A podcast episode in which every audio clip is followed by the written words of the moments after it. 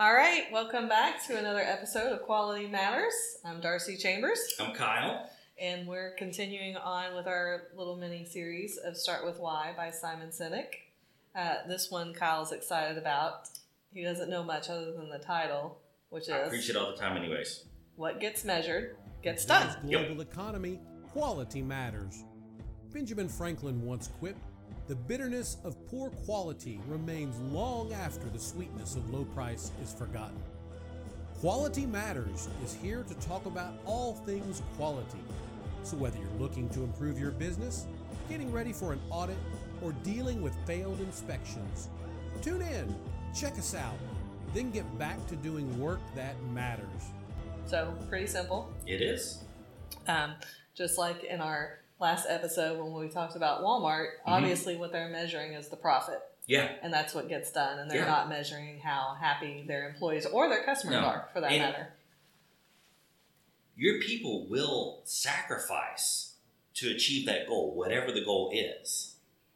And if they know you believe in them yeah, well, no, I don't even mean that. Like, even if your goal is profit, people Oh, will I see what you're sacrifice. They might sacrifice each other, but sacrifices will be made to achieve the goal. Yeah. And so you got to make sure that goal's lined up with what you want people's sacrifices to be. totally unrelated well similarly related but it just dawned on me on facebook there's been people sharing this walmart employee i don't even know where she's an employee at and she takes hilarious photos throughout the stores with their products and it's it's really funny she's obviously somebody who still believes in walmart and so now it's gone viral it's really funny i believe in her i'd go buy stuff from her I got kicked out of Walmart in high school. Okay, we're not going to talk about that. So, what gets measured gets done. First, we're going to talk about a lady named Christina Harbridge. She was in college. She was interested in antiques.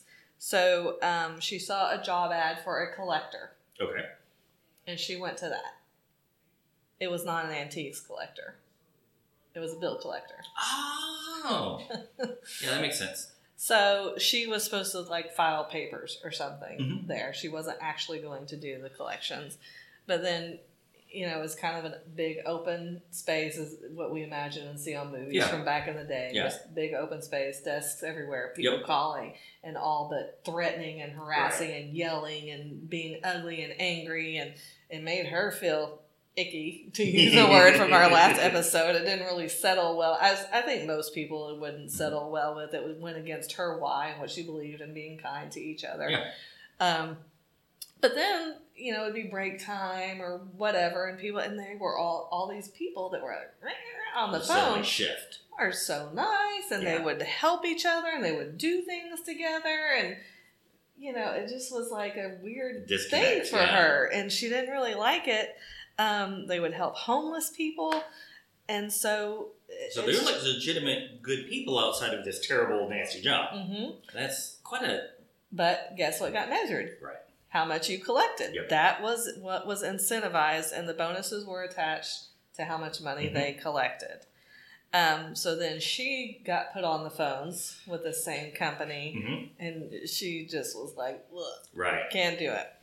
At some point, I don't know when this job started, how long it lasted, but in 1993, she moved to California, and she said, "I'm going to make my, I'm going to start my own collection agency. It's called Bridgeport Financial Service. It's still open today. I Oh, looked cool. at. She's recently sold it, but um, it's still open today."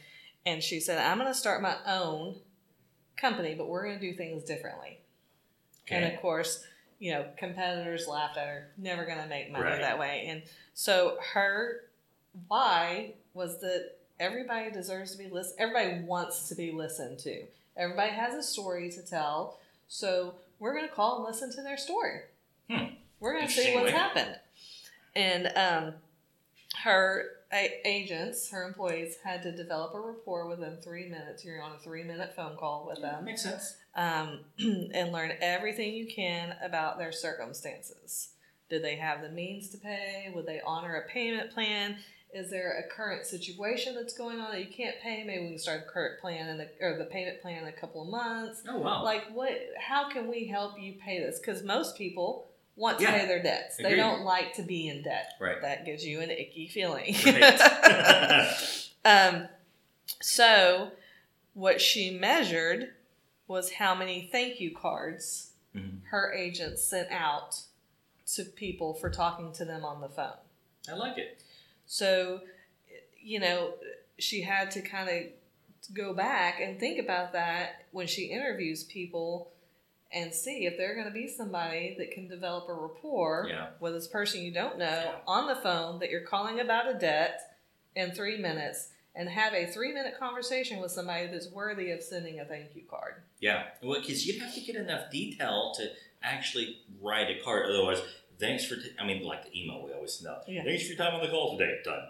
Yeah, yeah, it couldn't be that. It had to be very Yeah. specific. You know, I well, I don't know that it had to be, but I mean that's what she's measuring. Yeah. So I'm sure it had to be. You know, thanks for talking to me. I really understand your situation. Mhm. Hope we can work together. You know, something to that effect. Um, so again, I like my numbers. So how did it turn out? They collected, Bridgeport Financial collected 300% more than the industry average. That's amazing. Just That's by amazing. being nice. Yeah. Just by being nice. Yep. And saying, hey, what's your story? How can we help you?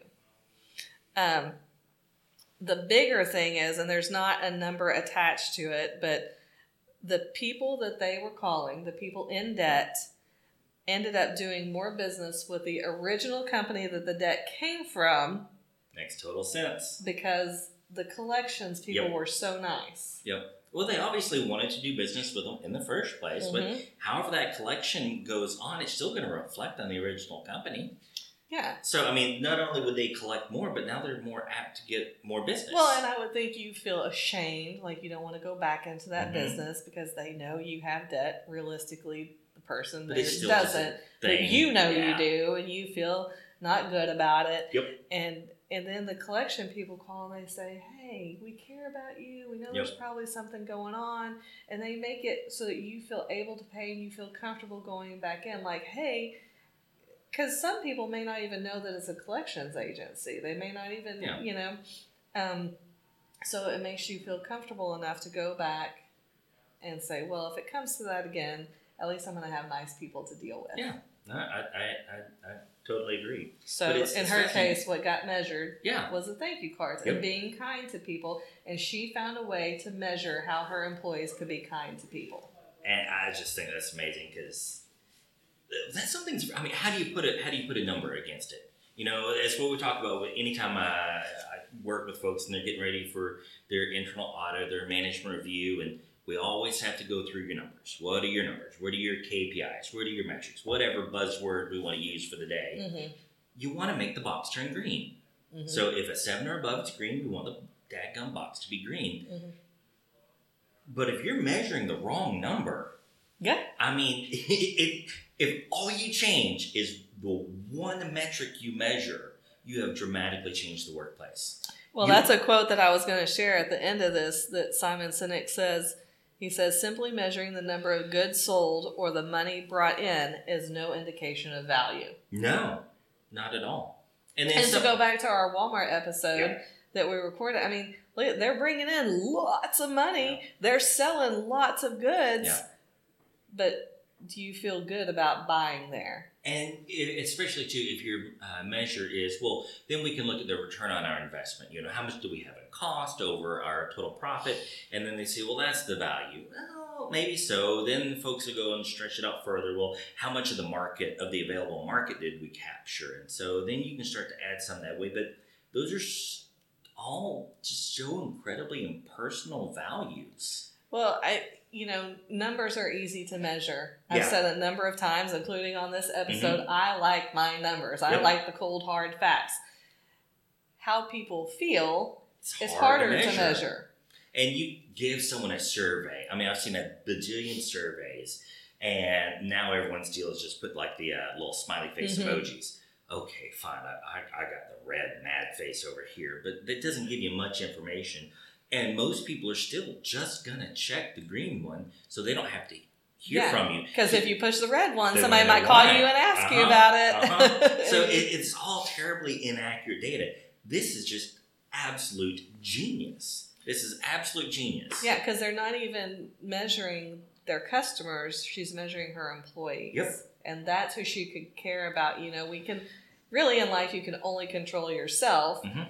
And let's see what we can do to help make this environment what I want it to be. Well, and if you're sending, uh, so let's just play it out a little bit. So if you're sending out thank you cards to these folks, and your goal is still to close the business, like you know, your goal is still to close the business, but you're also tracked on the thank you cards. You want to send a thank you card that's going to help you earn the business. Mm-hmm. So that's going to force your mindset to change a little bit, and you're not in the mindset of now, now, now, now, now. I got it. My deadline's Tuesday. I get it, get it done by Mhm. Tuesday.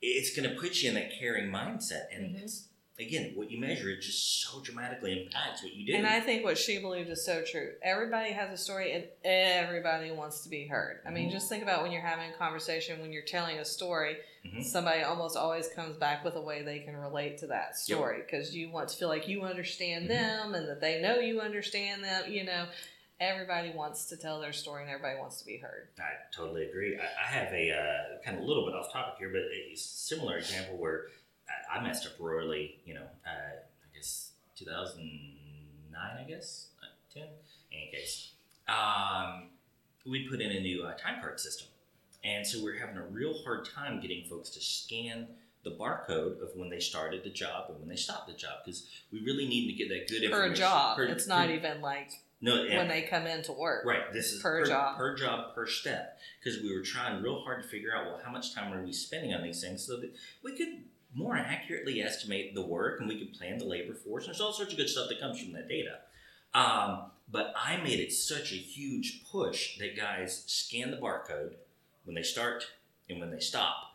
Um, and we hadn't yet started to analyze how much time gets spent on welding and how much time gets spent on grinding or Mhm. machining. So what the guys figured out real quick is that they'll just scan. They have a, uh, a default shop job, like for for mopping the floors or whatever. So they'd start stop every time they'd start an operation. They'd start stop on the cleaning operation, and they wouldn't bother actually going into their job traveler because all they were being measured was how many hours you have on a job. And so, So the whole shop There's abused no it. time. No, it was all complete useless data. Complete useless data. I say complete useless data. We knew that out of a, say an eight-hour day that they spent six hours working. Mhm. So we knew that much, that's all we knew. But because I put the metric out there that we need to know when you start and we need to know when you stop the job, and I applied a lot of pressure on folks to do it.